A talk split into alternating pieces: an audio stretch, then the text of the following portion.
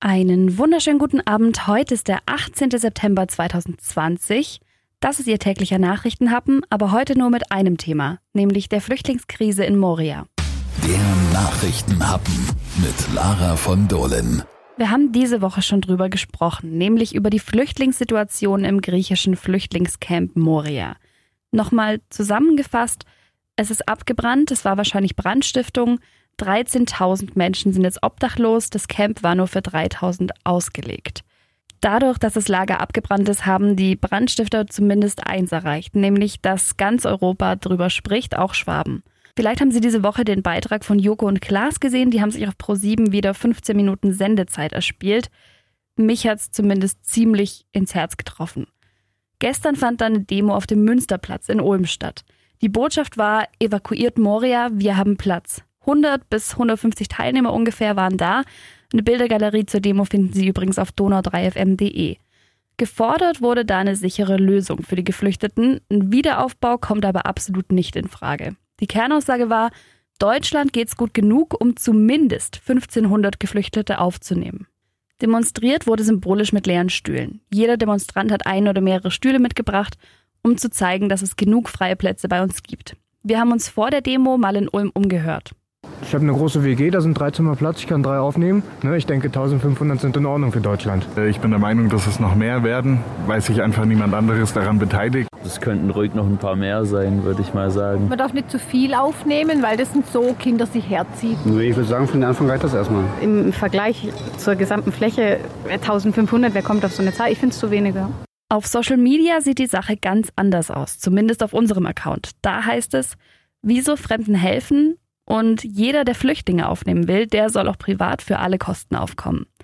Angst haben wohl auch viele vor kriminellen Flüchtlingen. So kann man es jedenfalls aus den Facebook-Kommentaren rauslesen. Die Kriminalitätsstatistik von 2019 zeigt, 8,6 Prozent aller Tatverdächtigen waren Zuwanderer.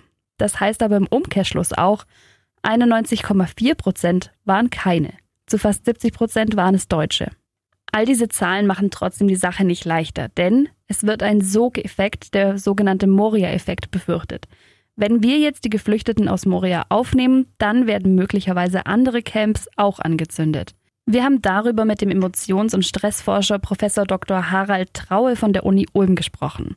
Er hat unter anderem zu Migration und Flucht geforscht. Herr Traue, das ist zurzeit eins der Hauptargumente dagegen, die Geflüchteten aufzunehmen. Sie sind im Grunde selber schuld. Schließlich haben sie ihr Lager selber angezündet. Wie schätzen Sie das ein? Ich weiß nicht, wer in der Lage ist, sich äh, vorzustellen, dass man aus einem anderen Land wie Afghanistan flüchtet, weil die Bedingungen dort furchtbar sind und dann in eine solche Lagersituation gelangt, die noch schlimmer ist als die Situation, aus der man geflüchtet ist. Und das muss man über nicht Wochen, Monate aushalten. Dann ist das ja überhaupt gar nicht überraschend, dass es, dass es da zu Ausbrüchen von Aggressivität kommt.